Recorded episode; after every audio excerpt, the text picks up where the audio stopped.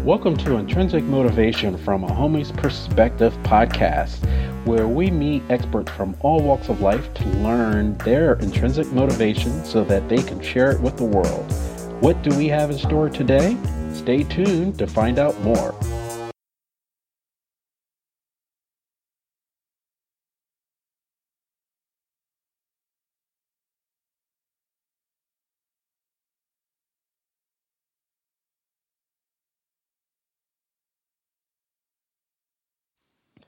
Good morning, good evening, good afternoon, everybody out there in podcast land. This is another episode of Intrinsic Motivation from a Homie's Perspective. This is Hamza. And I'm David. And we are in the middle of August, but our guest today is scaring me for Halloween, is probably the date we should have had this guy, because he believes that the summer, no, I don't think you guys heard me, the summer he said this he believes the summer is the best time to beat sugar addiction. And so who is this guy that's going to scare us for the next hour? Well, one of the first categories that we have as far as a stat, you know we love stats, 70% of the US population is addicted to sugar. And that sets them up for diabetes, weight gain, foggy thinking, irritability, even anger issues. So when you're arguing with your mate, it may they may not even be angry with you. It could be a, a byproduct of sugar. You know, how much sugar is safe for children as a, as opposed to us adults? Do we need to give them any at all, or do we need to go cold turkey? Well, our guest is a, a, multiple certified personal trainer. He's a level three holistic lifestyle coach and also a nutritionist. He holds a bachelor's degree in exercise science from the University of Utah. He has a book, a new book out, Exorcising Your Excuses, Heal Your Mind, Honor Your Body, Manifest Your Dream. And he is the owner and founder of Lifelong Fitness out of Utah. Without further ado, Griff Neilson, welcome to the podcast. Thank you, Hamza. Thank you so much. I appreciate it. Yes. Absolutely. So I, you know, tongue in cheek, of, of course, because uh, as I was thinking about, you know, sugar, right, and when's the good time to do it, and then I was like, do I have do doth I protest too much? because is it when is a good time, right? Like I said, Halloween, then that's Halloween candy, and then the holidays, so that's sweets, and then the beginning of the year, football parties, sweet sweets. It's it's like, oh my goodness, it's around every part of the life. And is that just me or seventy percent of the population? Well, you know, it's a great question, Hamza. It's interesting because really, my ultimate answer is there any time is a good time to quit sugar addiction, and obviously, I'm making the case for summertime, but really any time is a great time for that. Uh, one of the reasons I, I propose that summertime is a really good time for it is because fruit and natural foods and you know foods that are designed to get us pleasure they are bountiful. I mean, they're very plentiful during the summertime, and so it's just a great natural time just to to calm some of that sugar addiction, some of that rage that uh, seems to soar within us. Absolutely.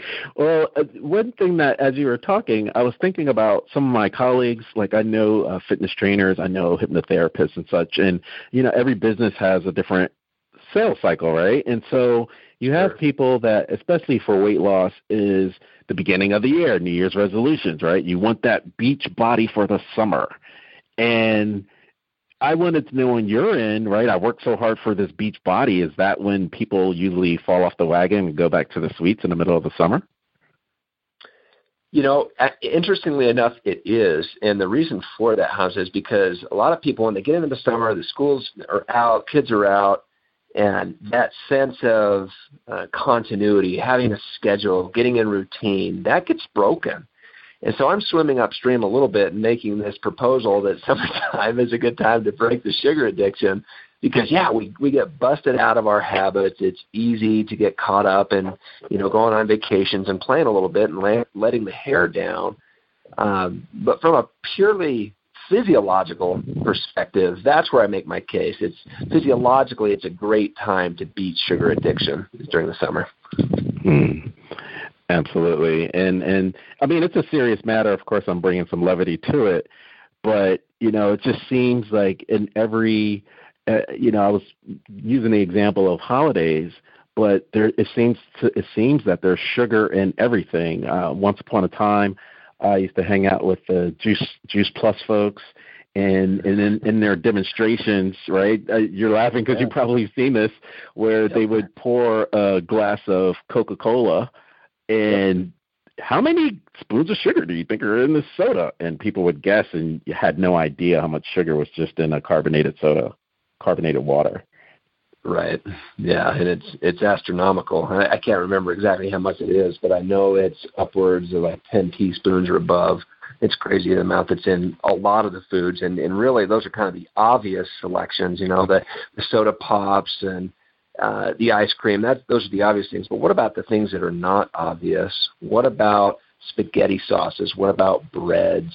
I mean, they're even slipping it into pasta these days, and different foods that we didn't grow up having sugar in, and now all of a sudden there's sugar there, and it's it's ubiquitous. It's everywhere, and we seem as a nation we seem to turn towards it. It seems to be our comfort food we seem to emotionally gravitate towards it in times of stress, in times of turmoil, maybe in times of tragedy. I've even, you know, myself, I've been there and coached many clients that turn to sugar and highly processed foods when life gets a little bit tumultuous. And so uh, it's there, it's plentiful, it's bountiful, and that's part of the problem. Hmm. Mm. So, Griff, I mean, I guess you know there's a lot of information out there, and some people say this, some people say that. But is there an amount that we should be getting, or you know, consuming daily? You know, a lot of the the guidelines that have come out, the the World Health Organization just came out and said that men should not be getting, and obviously this is general, but men should not be getting over 37 grams of refined sugar. So I'm not talking about fruits or vegetables or anything like that, but 37 grams of the processed, highly refined stuff. Uh, women are at, are at 25 grams or below. So if you put that into perspective, Hamza, I mean, that's really not a lot. Uh, you bust open like a Kit Kat, or I mean, that's for a woman. That's maybe maybe half. It's like two of the four links, and mm-hmm. for a mm-hmm. guy, maybe maybe you get three, or maybe you get the whole thing. But really, what a lot of the health researchers are showing is that your health consequences above and beyond those grams are going to go drastically up. We're talking as far as like uh, metabolic syndrome, uh, your proclivity to get type 2 diabetes, you name it. It starts to go up further once you pass those thresholds. Mm-hmm. So you're not talking like you, you just mentioned. You're just talking like refined and processed uh, sugars, not like from fruit. No, oh no, no, no, no. I mean from fruit. I mean no. If you think about the way I want to want to kind of pose it this way, Hamza. Think about our ancestors, right? Think about you know how we as a human race came about. I mean, we were hunters and gatherers. We were out there every day foraging for you know, berries, nuts, figs, you know, vegetables, um, and our brain literally is hardwired for sweet. So sweet in and of itself, this is not a bad thing. You know, sweet is a good thing. Our brain looks at this and it says, yeah, you know what? Really what that equals is survival.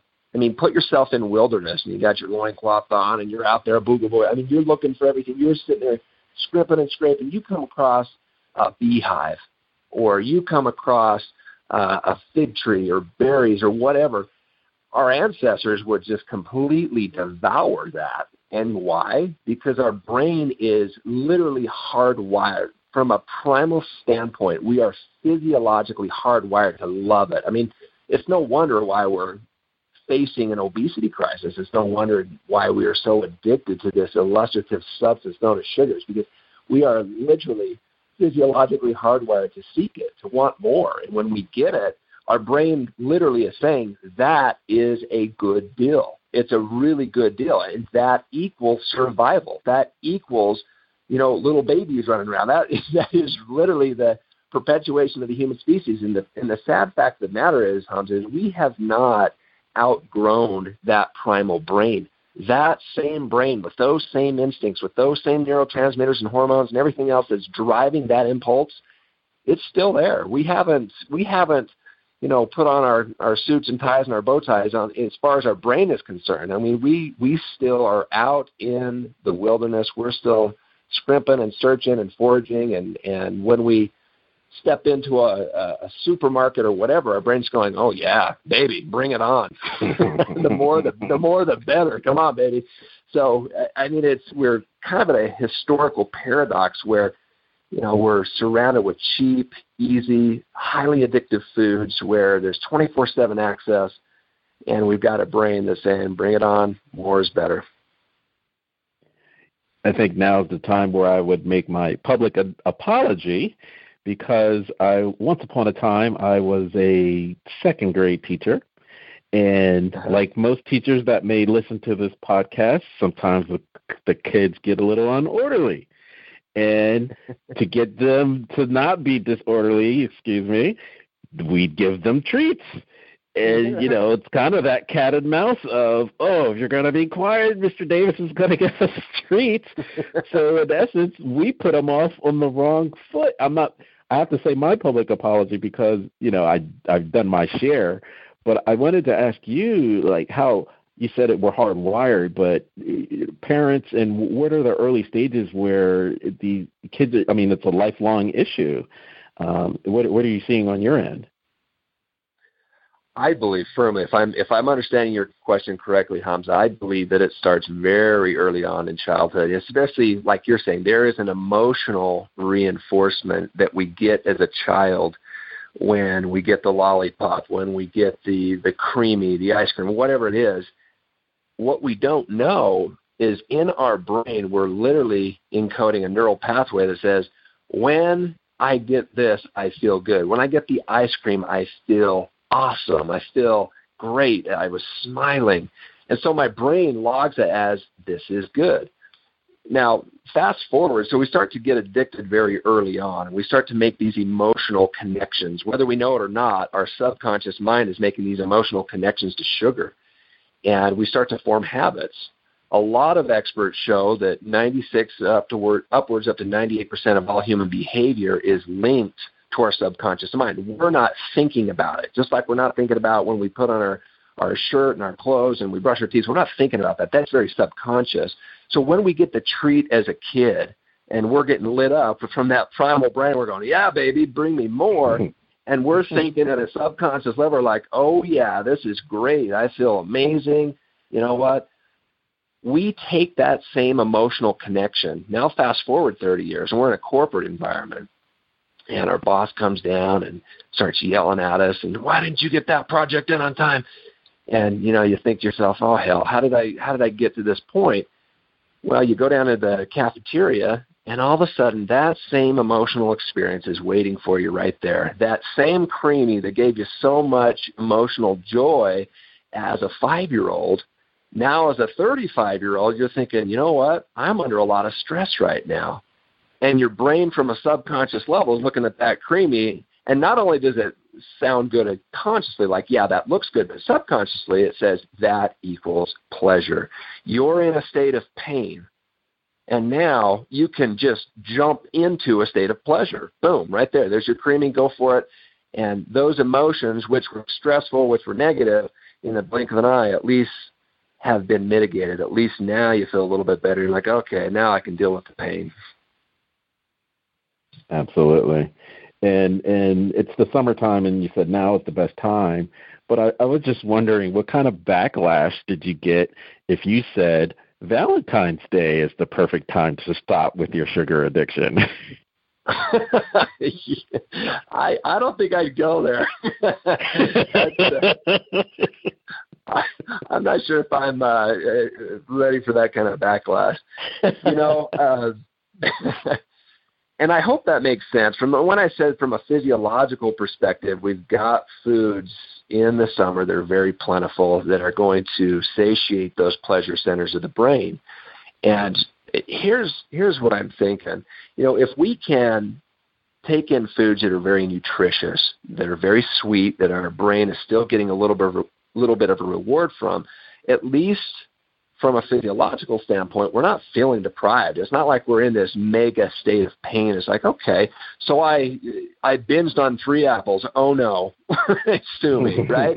I mean, it's not a big deal versus gobbling down three to five people's or pieces of of apple pie or cherry pie or whatever. I mean, it's a completely different.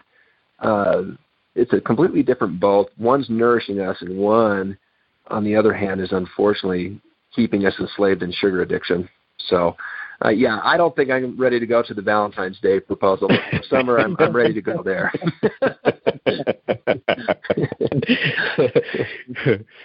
I, I do want to make reference to uh, this young comedian. His name is Haha Davis. No relationship. We're not related. And oh. so anyway, he um, you know he's a real live comedian whatever. So he was on a, a popular radio station or on the on youtube on uh a couple of months ago. He's promoting a movie. So you know it was the great story of this person uh just virtually being an unknown on social media. And now he's getting movie roles and off right? And so yeah he smiled, and he's like less than 30. So you had used the example of uh, 5 to 35. This guy's less than 30, right? And he smiles, and, and the, the host was like, Whoa, what happened to the back of your teeth? Candy. They were all gone. They were like either uh, they were like chiseled down or they were just gums. And he was like, "Yeah, I was a latchkey kid. Nobody regulated the sugar I had in my life, and here, you know, he's not even middle aged and his teeth are gone." Wow, that sucks. oh, that's horrible. Well, and and you look at it's the interesting thing. If you look at how sugar is produced in nature, there's been researchers, literally like Weston A. Price, that have gone to uh, uh, very primitive organizations. Now, this was back in the 30s, and he would study them, and they would eat, you know, fruit and honey, and they never had some of the same issues. They didn't have the gingivitis. They didn't have the tooth decay. They didn't have all of this rot that's coming out. And so researchers started to scratch their head. And they're like, well, how is that possible? But yet you can have the same amount of sugar from an unnatural source, you know, your pounding soda pop or what have you. And like you're mentioning, now all of a sudden your teeth are falling out. Well, what they found is that Mother Nature equips food that comes in nature with a lot of uh, properties that stimulate uh, certain hormones that allow saliva and anti-plaquing materials to be circulated in the mouth. And that's how Mother Nature works. Versus you go to a more of a very highly refined food and you take that in, now all of a sudden your teeth are falling out and you're getting gingivitis, you're getting all the tooth decay, all this good stuff it's amazing to me, Hans. It really is. Like I, I know I geek out on this. I'll be the first to admit, but it's amazing to me that when we eat food that is natural, that is that literally grows on a tree or, or comes from the earth or something that swims on it or roams on it or whatever, if it comes from the earth, we're good. Our body knows how to handle that. It knows how to balance the acids that are eating away your teeth. It knows how to balance the, the bacteria in your gut, which is responsible for a lot of that.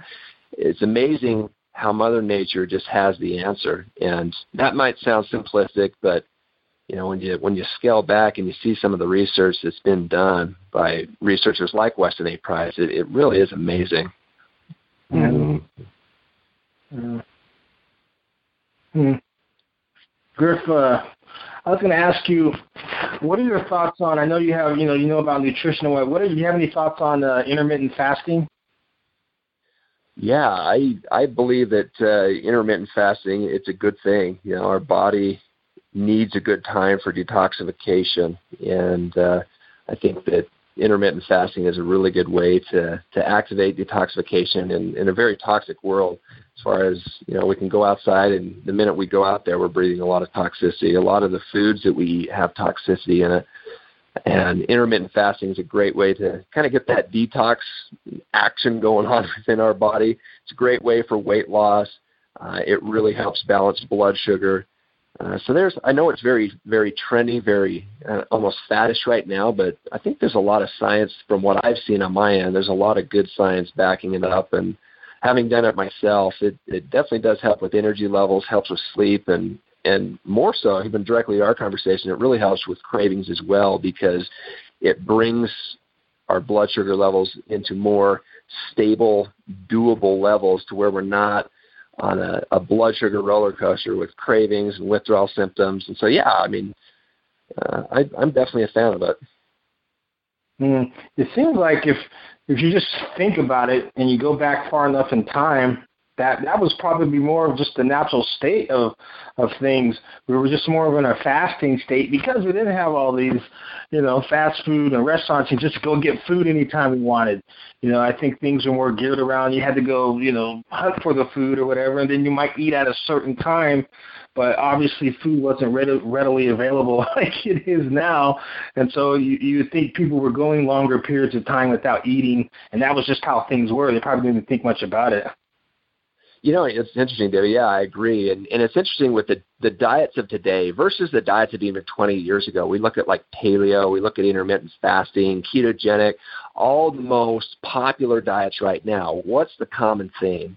Well, the common theme is they're looking, like you were just mentioning, they're looking into how we as human beings, uh, to coin a term, how we were raised. You know, in our infancy, we really didn't have the option of 24/7 food at our fingertips. And a lot of these diets are kind of getting back to the basics and allowing us to to have time to allow our digestion to complete itself, to allow our hormones to reset, to allow our blood sugar to come back into check, which is a really good thing because now we're not we're not in an incessant state of craving. A lot of the reason why we crave is because when our blood sugar is high, when we're you know doing the the Taco Bell late night or we're getting our soda pop, we're getting our blood sugar high in a time of day that we were never from a from a purely primal standpoint, we were never meant to have our blood sugar elevated at that time of night or that time of evening. We were meant to be winding down. We were getting the fire stoked up. We were getting bed down, you know, under a bush or in a cave. I mean,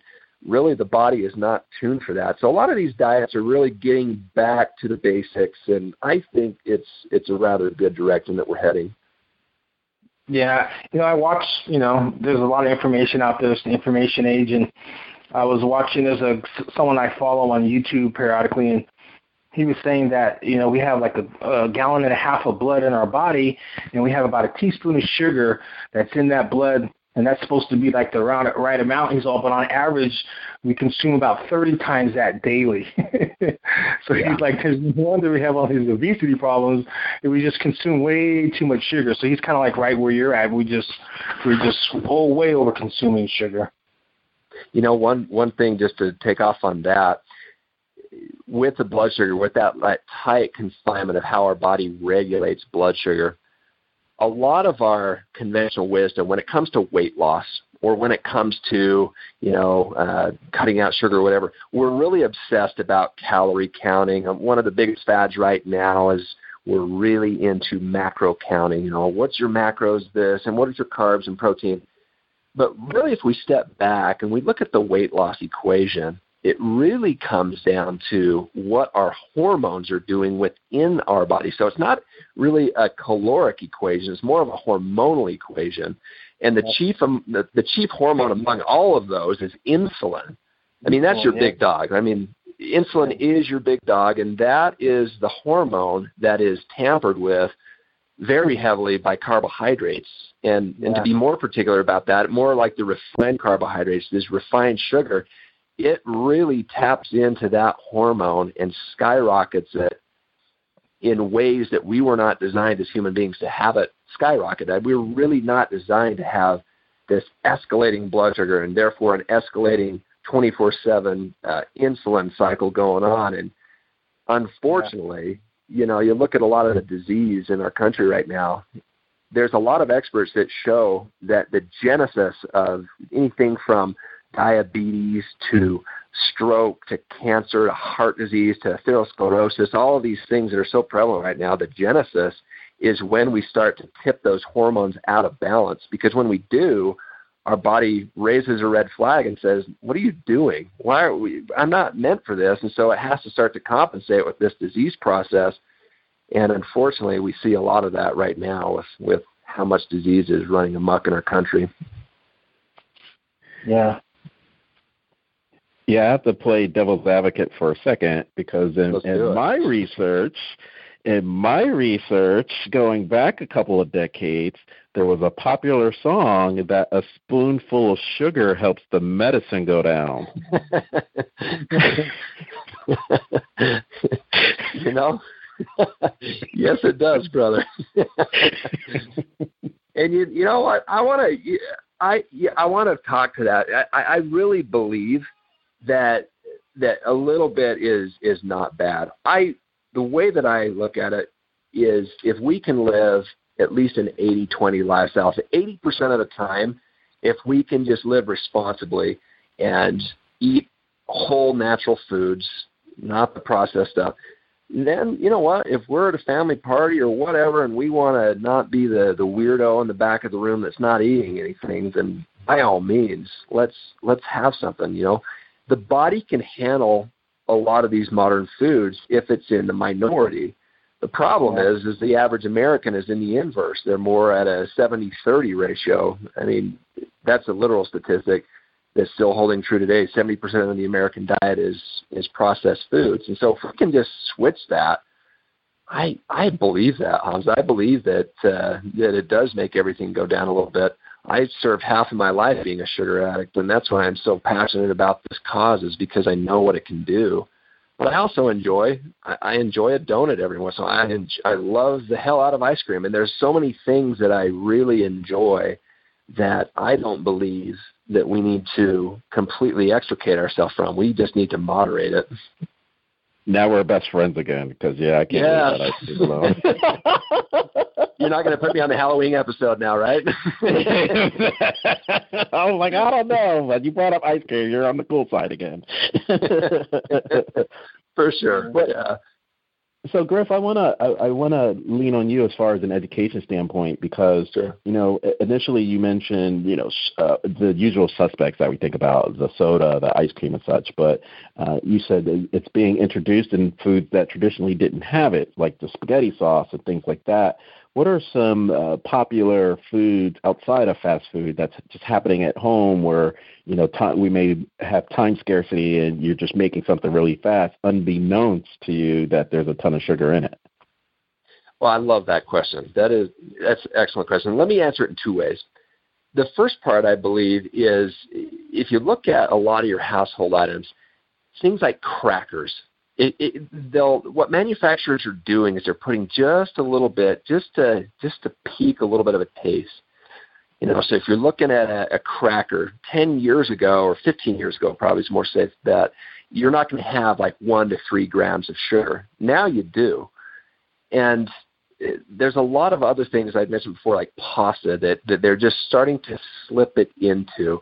Uh, if you look at alcoholic beverages, if you look at some of the trends of how much sugar has been added to alcoholic beverages over the last three decades. It's amazing. It's almost laughable to see how much has been added. So now we got a double whammy of alcohol and the sugar that's addicting our bodies.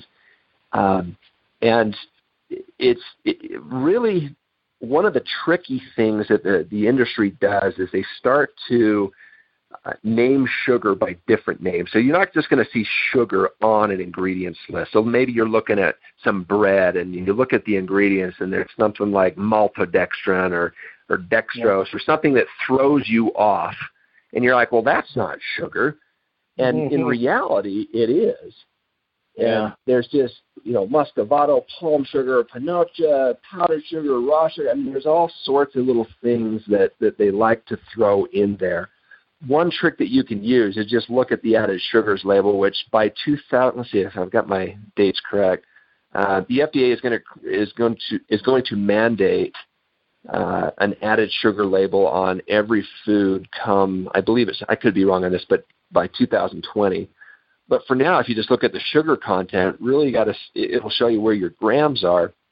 It's an easy way just to see okay how much am I taking in, and for most people they're not looking because they're looking at products that they don't that don't typically have sugar.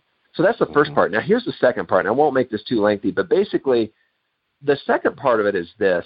A lot of carbohydrates, including a lot of breads and still a lot of pastas, white flours, you know, these kind of things, they don't technically have any sugar in them. And so a lot of people will be like, oh, good, you know, I'm good. I've had a lot of people, that I've coached over the years, they'll bring me in a food log and I'll be like, hey, you know your carbohydrate's really high. And then they'll retort and they'll say, well, I don't, I, I, I don't have any sugar.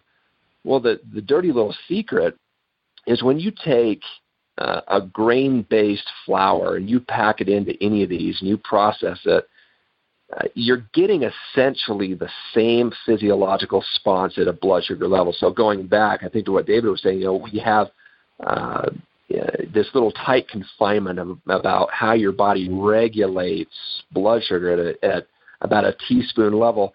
The same thing is happening when you're having white bread that has zero sugar in it. You're getting the same response. You're still getting the same blood sugar elevation.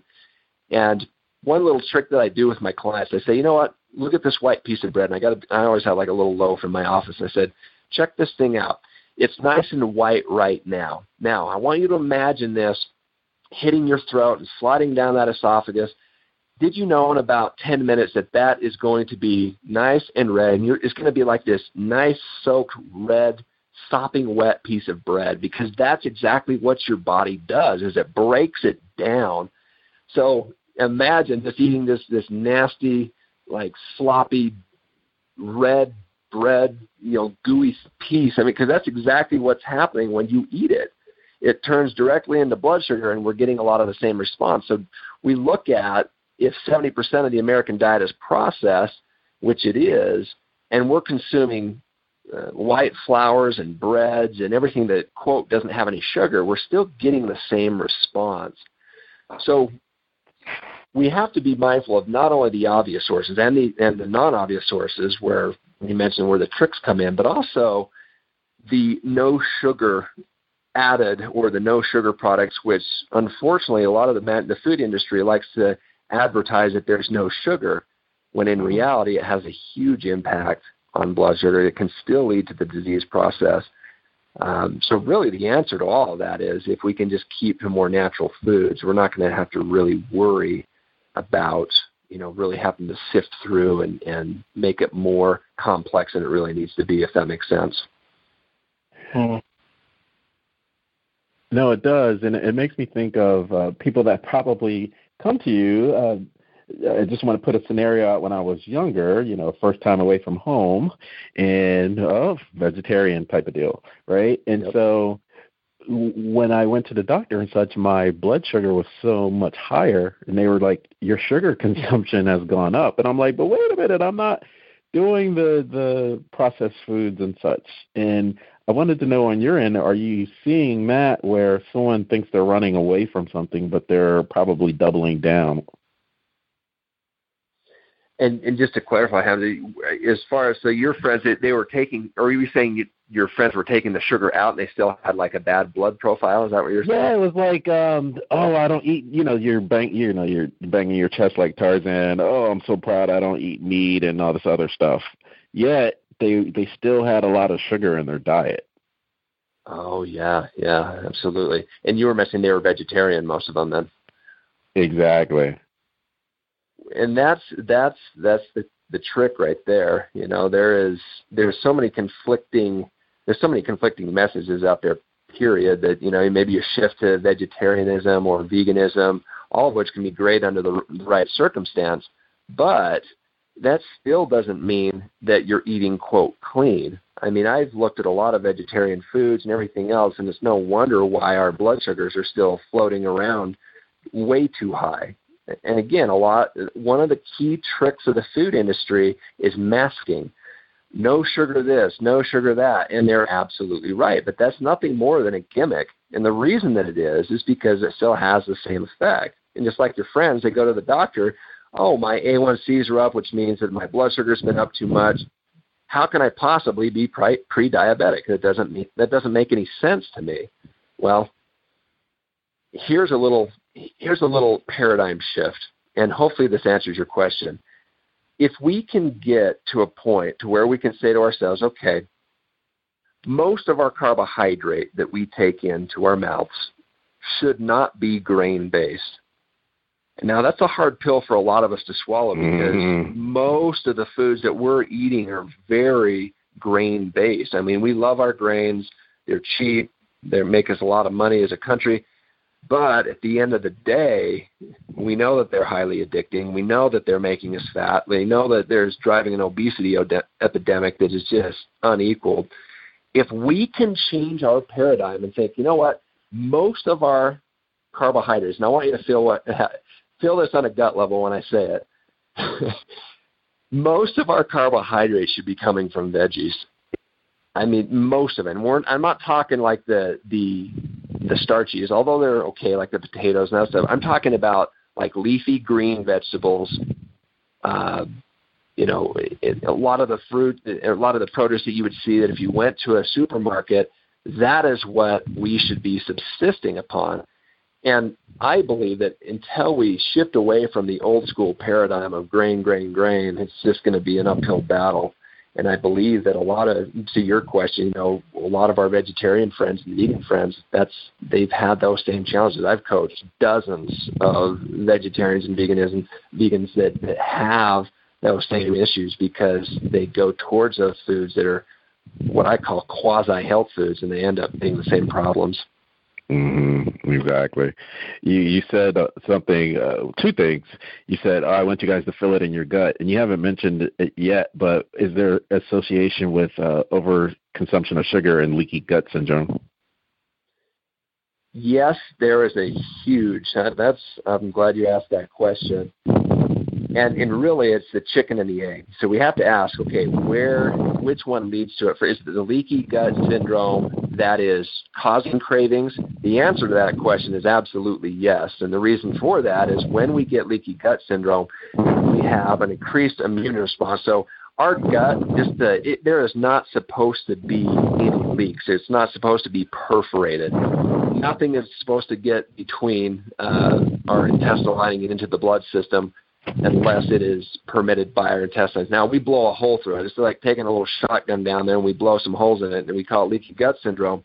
Now we get into a state of inflammation and our body in a state of inflammation, it automatically will start to crave refined sugars. And it also makes the withdrawal process when we try to take those out, our withdrawal symptoms go way up. So yeah, there's no question. Now here's the other part of that chicken and the egg so, what is driving the leaky gut syndrome in the first place? Well, if we look at our modern diet, which is replete with grains and sugar and everything we've talked about, very highly acidic foods, very um, inflammatory foods, to be frank, eventually what happens is the bacteria and the mucosal lining down in our gut starts to get slowly eroded. And that's a very long story, but to keep it simple here, a lot of our lifestyle practices, and I'm not saying diet exclusively because stress and sleep and all of these things play into it, but a lot of what we're eating is creating a perfect storm uh, for the leaky gut syndrome. And when we're, you know, going back to our earlier conversation, when we're taking in foods and we're getting addicted at an early age, over the years, that mucosal lining of our intestinal system just starts to get drilled into. And so we enter into our late 20s or early 30s and we start to gain weight and we start to have all these cravings. What we don't know and what a lot of modern medicine is not recognizing yet is this leaky gut syndrome that is indeed driving cravings, which is indeed increasing our withdrawal symptoms when we try to pull away. And then we try to throw willpower at it. But what we don't understand is that we are at odds with a physiological phantom known as that leaky gut syndrome. And I say phantom because it's unknown to most. And it's a hard battle to win. The willpower usually falls to the wayside because it's we're swimming upstream and in our bodies just saying, hey, you know, I, I've got a problem down here and I need something to to soothe it, and and typically we'll give in. So yeah, that's a great question. I believe that it, it very much is driving a lot of the cravings and a lot of the problems that we're facing today. And as you were talking about the different cravings and such, you know, I I think we all like the commercials with the celebrities and you know I'm angry and you need a, a quote unquote fill in the blank you know national brand for the sugar in the middle of the afternoon. And it's a great commercial but you know a lot of people find themselves and this is just a shout out to the people that listen to us while they're working. Shout out to you guys. Uh you know you get that three o'clock blood drop right? After lunch, you're just like, I need to make these last few hours. How what can I do to push through? And the easy outlet is the vending machine or you know the the sweets that are on the corner. Uh, what's a way that they can combat that? Would they bring their own fruits and veggies to the office and get laughed at, or what do you suggest? yes and yes. I'm one of those, brother. I get mocked every day of my life. I'll tell you, my own, my only, my my own family has disowned me. Not really, but they uh they'll they'll send out like little little uh for like a wedding invitation. They're like, hey, all those that are bringing food, and they'll put in parentheses, all those that are normal. You know, like all these little rib jabs. So you're going to get all those all the time. You're you're going to get the pokes and everything. I but but yeah, to answer your question directly, absolutely. I believe that you do have to be prepared. I in 20 years of coaching, I can tell you this emphatically. I have never had a client succeed long term with changing their nutritional habits ever that I know of that has done so without food preparation, without getting to a point mentally where they say to themselves, I am going to prepare my food. And I don't care if it's going to take me a little bit of time, because that's the major barrier, as we all know. It's a time thing. It's not a. It's not anything else. It's really a time thing, and it's a habit thing. If if if we're going to change a habit, we absolutely have to have a food prep practice, as I call it. You now, I typically break that up into two pieces. One is you got to look at your week. So it's a weekly prep where you say, okay, I'm looking at my week. Uh, it's either more busy or less busy than normal. Okay, now I need to get some. I need to either get some snacks or some recipes put together. I need to get my food prepped, and then on the micro prep part, and that's a daily practice. I just need to simply get it into a cooler, get it to the office, get it into a refrigerator. So when you know all these temptations come, at least I'm prepared. At least I've got something there to where my blood sugar's not flying all over the place, and I've got a a treat or a snack or a full meal for that matter ready for me in the moment? I I love that question because it is absolutely essential. Mm-hmm.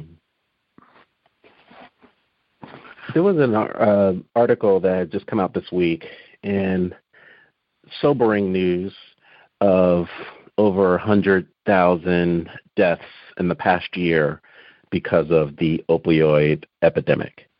Mm. And it's a very, you know, very sobering moment in time in our history of this country where we're dealing with this addiction and, and we're saying addiction and it's associated with, you know, hard drugs or alcohol or something like sure. that. And sure. so when you hear sugar, you know, we've done a lot of tongue in cheek, but when you say sugar addiction, you don't get the same kind of response. And some of it is related to, like you said, there's commercial interest. It makes a lot of money for the country. What type of feedback are you getting, or are you getting any type of outside pressure of you know taper some of your message because you're you're influencing the marketplace? I do. I get a lot of uh, a lot of pushback. Uh, I've been called every name in the book, from charlatan to everything else. It's it's interesting, and all these addictions that you just stated, you know, from the opioids, and we've got alcoholism and hard drug addictions. I mean, I think the difference here is those have very acute responses. In other words, if I go get intoxicated and I drive home, there's a there's a high chance that something very bad is going to happen, and that is very newsworthy. And it's very if if tragedy, God forbid, ha- happens, uh, we all mourn that, and it's it's acute. It's right there. It's in the moment. It's there is more news appeal to that. But what we're not seeing, what we're not seeing, is that we have an addiction in this country that takes more lives than all of those put together. Now, a lot of people give me a lot of crap when I say that, but then we look at the statistics. What is the number one killer in America right now? Bar none, it's heart disease. Mm-hmm. Now, obviously, there's a lot of things that play into it. I'm not going to be the guy that's saying that it's just sugar addiction. I would never dream of doing that. But I will say that if we look at how many Americans are addicted to sugar, and we know the physiology of metabolic resistance and how it promotes the atherosclerotic uh, process, which is inflammation, which is high cholesterol, which can lead to heart attack. If we understand how that process plays in over time. Again, it's not the acute go wrap your tree your car around a tree, but over 20, 30 years, and now we see hundreds of thousands of Americans dying each and every year. We have to stop and scratch our heads and say, is this just as powerful or more powerful of an addiction, and maybe even a more serious addiction because it's stealth? Nobody really cares. I mean, we'll we'll kind of you know, haha, sugar addiction. It's it's yeah, we know I should lose weight. You know, look, look at my belt. I'm a little overweight. Ha ha ha. It's really not taken in a very serious light.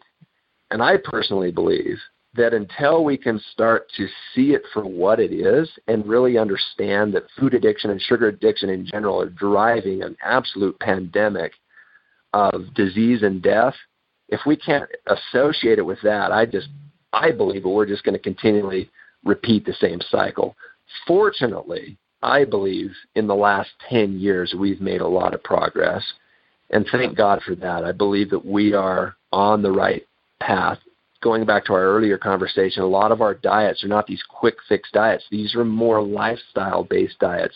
You know, anything from paleo to keto to intermittent fasting. And although none of those are perfect, at least we're starting to understand that this is lifestyle based and it's more more than just a fad, more than just a quick fix. And I believe in time that we will start to equate, you know, our obesity rate, our our heart disease and everything else with what we're putting in our into our bodies and and uh, we're going to start to recognize that sooner rather than later, I hope. David and I are in this meditation group, and we have a doctor there, and, and so she mentioned that one of the contributors of heart disease is all the preservatives that are in the food that we didn't have a generation ago. And so, if you look at the combination of all of it, it's it's like the uh, you know you're getting together with the the Department of Justice. I'm sorry. and getting together with the, and put all your superpowers together and say as a collective and and I'm kind of laughing at that, but because that's what you're competing against. You're competing against lobby lobbyists that are getting these things pushed through. And on one level, yes, that that exists. But on the other side, I, I would think of um, the supermarket. We're always told, or grocery store, depending on where you live in the country. So anyway, you hear that it, you look at the those that don't live here or those that aren't from here, so our immigrants. And when they go to the supermarket, it's totally different from when we go. When they go, they they shop around the perimeter. That's where all the fresh food is.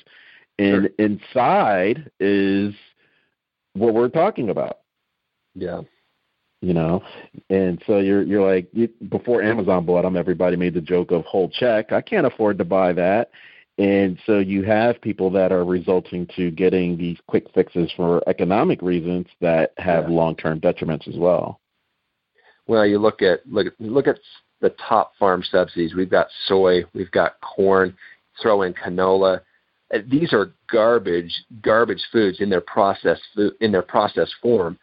Uh, it, all of these foods, high, you know, high fructose corn syrup. I mean, we're taking something that can be inherently nutritious and it, quote unquote we bastardize it and we make something that is completely illegitimate to its true natural form and then you look at how all of these subsidi- uh, subsidies are capitalized and you look at the return on investment that a food manufacturer will get from say from a box of lucky charms it is mind blowing. I mean, these are very cheap foods that are being manufactured in mass quantities, and they are scientifically, not by chance, they are scientifically designed to hit key pleasure centers in our brains.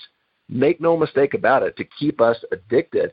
And yeah. They're made very cheaply. And so you get you know uh, urban cities and and lower income areas that that's all that they can do. So it creates an economic perfect storm to where it's a vicious cycle. And even in the, the extreme low income where there's welfare, really what everybody is buying is highly addictive substances that keep them enslaved and addicted for a lifetime. Well, the other side of that is when I coach somebody and I say, okay, we need to switch out of some of this processed food and we need to get into more healthy eating, the first argument that I get is I can't afford it. It's too expensive. One perspective that I'd like to offer is yes, what you see on the cash register is going to be a little more expensive. There is no question. I'm not arguing that. But let's look at the downstream costs. Let's look at medical expenses. Let's look at prescription mm-hmm. drugs, therapist mm-hmm. visits, both mentally and physically. And the list goes on and on and on.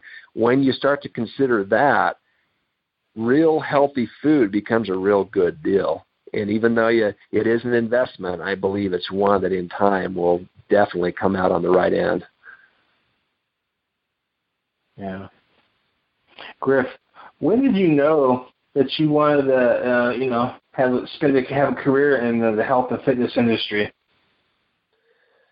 I believe I I was very young. You know, I was I was very health conscious. I was raised in the low fat era of the 80s and 90s, and so I was the weird, you know, nine, ten year old that was counting calories and trying to get fat out of my diet. I was just a weirdo. My friends, I would be on the treadmill when it was. I live in Utah, so I would be out on the treadmill in December when it was like 10 degrees outside, and and I was on a porch. There, there was just an open area. My friends would come out and they'd call me Richard Simmons and laugh at me and True Power, and you know, like I said, it it they'd throw me a wig and give me tube socks. I was always kind of the weird guy, and so I I just learned really. I'm like, you know what? I'm not going to fight this anymore. I'm just going to embrace it. And I remember right around 15, I said to myself, I'm just going to I'm going to be a health coach.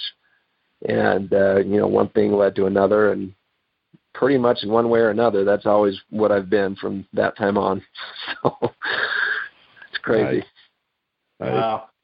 So let me ask you this: is there anything in that journey, Griff, that like let's say ten years ago that you were subscribing to, but now you've changed? You're 180 degrees on anything yes. in, that, in that nutrition. Uh, go ahead. A couple things, yeah. One is I used to take. I'm kind of an. Ex, you probably can tell, but I'm kind of an extreme personality, and I was the cold turkey guy. You know, I I was a full blown sugar addict, and I one day I'm like, got to hell with it. I'm done. I am I'm done. And and when I put my mind to something, I'm just done. And I had a very low compassion rate for people that couldn't do the same. So it was a very myopic, uh, self-centered, you know, point of view that I that I started my coaching career with, and I found out very quickly that it was not working.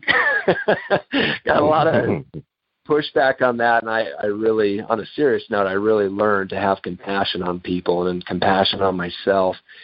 And um, I believe that we, you know, as, as serious as this subject is, in my opinion, I believe that there's a lot of room for self compassion, and that if we don't have that, if we don't allow ourselves to fall and and to be okay with that, it's going to be a long, hard journey for us all. And so, yeah, to answer your question there, I, I definitely believe that, that that part has changed. Um, I also believe that as we as we get onto a journey, I used to believe that doing it all at once was the only way. The only way that we can truly succeed is by one small victory at a time. And that has been key in, in a lot of my addictive or addiction recovery services that I offer is showing uh, patients and clients that they are by one step, one little thing. If you can make one small victory, and, and then that could be having a third veggie for the day and literally celebrating that, that that will empower you mentally to continue to go on. You know, we live in such a perfectionistic society, and I've played personally into it far too often where if we're not all in, we're all out, and we're beating ourselves up. And I believe that for the vast majority of human beings living on this planet, that that is a huge mistake. You know, so if we can bring those two things, if we can bring in the compassion, we can do one thing at a time. I believe that's a pretty good recipe for success. Yeah, I, can, I completely agree. It's just like someone who's deciding that they want to go out and and you know start running marathons. Well, you just don't go out and run 26 miles. Let's just see if you can run a mile first. Let's get that. and then you just kind of build on that. You know the successes of those small ones, like you said. So yeah, I completely agree with that. Success beget success for sure. Yeah. I have a, a the other side of that equation to ask you, and since you're a fitness sure. person, I will definitely throw a fitness and a nutritionist. I want to throw you this softball, pun intended. So I have to give a shout out to everybody that has their counters full of herbs from the herb store. And I'm sure when people come to you for a consultation, they just feel, hey, if I just get every herb in the store, then I am good. What is the process of working with a nutritionist such as yourself? You know, it, it becomes very highly, highly individualized. That's the that's the key. And unfortunately, I mean, there's there's hundreds of herbs and there's hundreds of different supplements that we can take. But really, what it comes down to is first and foremost finding out uh, either subclinically or clinically what's going on. You know, what is the body sensitive to? What is the body not sensitive to? And once we get a better understanding of those sensitivities, where we're low, what hormones are low or high, from there we can start to put together a personalized plan. So to take a generalized approach, just like you said, buy every herb in the store, that can actually be very dangerous and very ill advised. Even if there's some good stuff, if we're overdoing it and we're what's called in the industry stacking, if we're doing those kind of practices, uh, that can be very highly ill advised because it can lead to a lot of toxicity. Even though we're talking about herbs, if they're if they're crossed uh, if they're linked inappropriately, it can lead to a lot of uh, undesirable results. So it's got to be, I would just say this, uh, to know what kind of regimen to put a client on, it's got to be highly individualized, and, and most of the time that's going to have to come down to some clinical blood work and, and uh, a lot of uh, intake forms just to figure out what's going on and then taking it from there, if that makes sense. It does, and I, I do hear the blood aspect. I also hear on, in some other dark circles that they are looking at uh, feces as well. Do you go that deep, or is just purely blood work? You know, I I do go that deep. I I believe that the the bacterial count of the of feces is just absolutely uh, revolutionary, and there's a lot of uh, there's a there's a story to be told is what I is what I mean to say with that. And as gross as it sounds, our bacteria in that fecal bulk tells a very wonderful story. It can tell us how much uh, sugar we're having because there's bacteria down there that's growing, uh, that's running amok. It can also tell us on the other end, you know, how many vitamins or minerals we're deficient in. So these are new tools that are, are, somewhat contemporary that we're finding that are very helpful in this individualization process that we can take a client and say, okay, you know, through blood work, through fecal analysis, and otherwise, we can figure out what is needed for that individual, and then we can put put together an individualized plan from there. Mm. It's it's we're at the top of the hour and it feels like we've only touched the tip of the iceberg. Hence your book. So I'd love for you to tell people about your book and how they can get in touch with you for a consultation. Do you do it just in your area, or you do Skype or Zoom, where people All can call in around the country? Uh, yeah, so absolutely. yeah, please please take the time to highlight your sites, your social medias, and any other way people can get in touch with you. Well, thank you. I appreciate that yeah, really the the best way to, to get in contact with me as far as like social media, uh, my website's actually the best way. It's griffneilson.com and it's N E I L S O N. There's a million ways to spell that, um, but that's the best way. I'm on Facebook uh, under Griff Neilson. That's my handle on just about everything. Um, as far as my book, really what that is, it's a little bit different. I, I kind of took a curveball when I wrote the book and what I wanted to accomplish with that is just give the reader a step by step, just like we were talking about, a step by step approach to where they can change not only their physical habits, but also their mental habits, uh, their conscious habits, and their subconscious habits. And really, what it does is it gives the reader a step by step 60 day plan that they can take and implement in a very easy to use format. So it's uh, it's it's a different kind of book. It's more holistically based, and uh, it, it really the, the beauty of it is that it doesn't overwhelm the reader. So, and that's obviously my biased opinion. They'll have to be the judge of that, but uh, they can find that on Amazon. Uh, and as far as like I said before, griffneilson.com, they can go there and and really what I'm up to a lot now is keynote speaking and speaking to different organizations. So if anybody ever needs like a health or wellness speaker, uh, I would love and be honored to do that. Fantastic. And and before we go, and I think it's apropos to what we were, David was talking, and you were talking about a little earlier, Griff.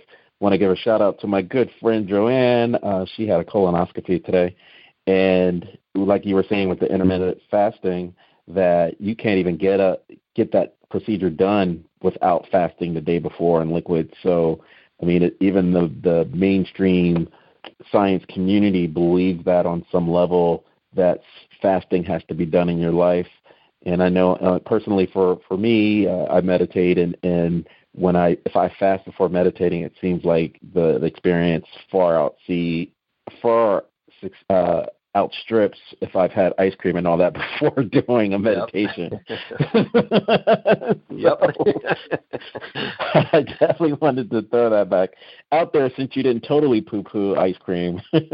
no, ice cream's a bomb. I love ice cream. Shout out to ice cream. Shout out to ice cream. Um, David, you have any other questions? I think we covered it. I think we did covered it all. Yeah, it was. A, it was. I was. I would say it was a sweet hour, but it was a great hour nonetheless. we can go there too. We can go there too for sure. uh, Griff Neilson, it, it, was a pleasure. Uh, you have been in tune to another episode of Intrinsic Motivation from a Homie's Perspective. This is Hamza, and I'm David. Griff, let's stay in touch. It, it definitely will not be for Valentine's Day, though. All right, my friends. I, I appreciate that. Thank you for saving me. sure. Have a good one. Thanks for your time, man. You too, guys. Thanks so much. All right. Bye bye.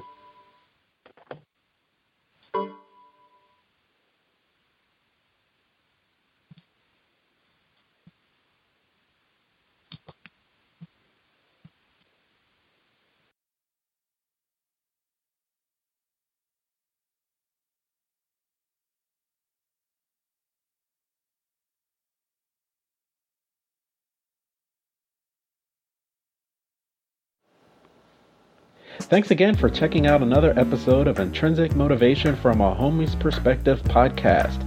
Please check us out on our website at intrinsicmotivation.life, where you can click on the Speak Pipe button and leave any suggestions for a future podcasts that you'd like us to cover. Also, check us out on our social media sites. We have a YouTube channel, Facebook page, iTunes podcast, in addition to Stitcher and Google Play, all under Intrinsic Motivation from a Homie's Perspective. Check you out next time. Have a great day.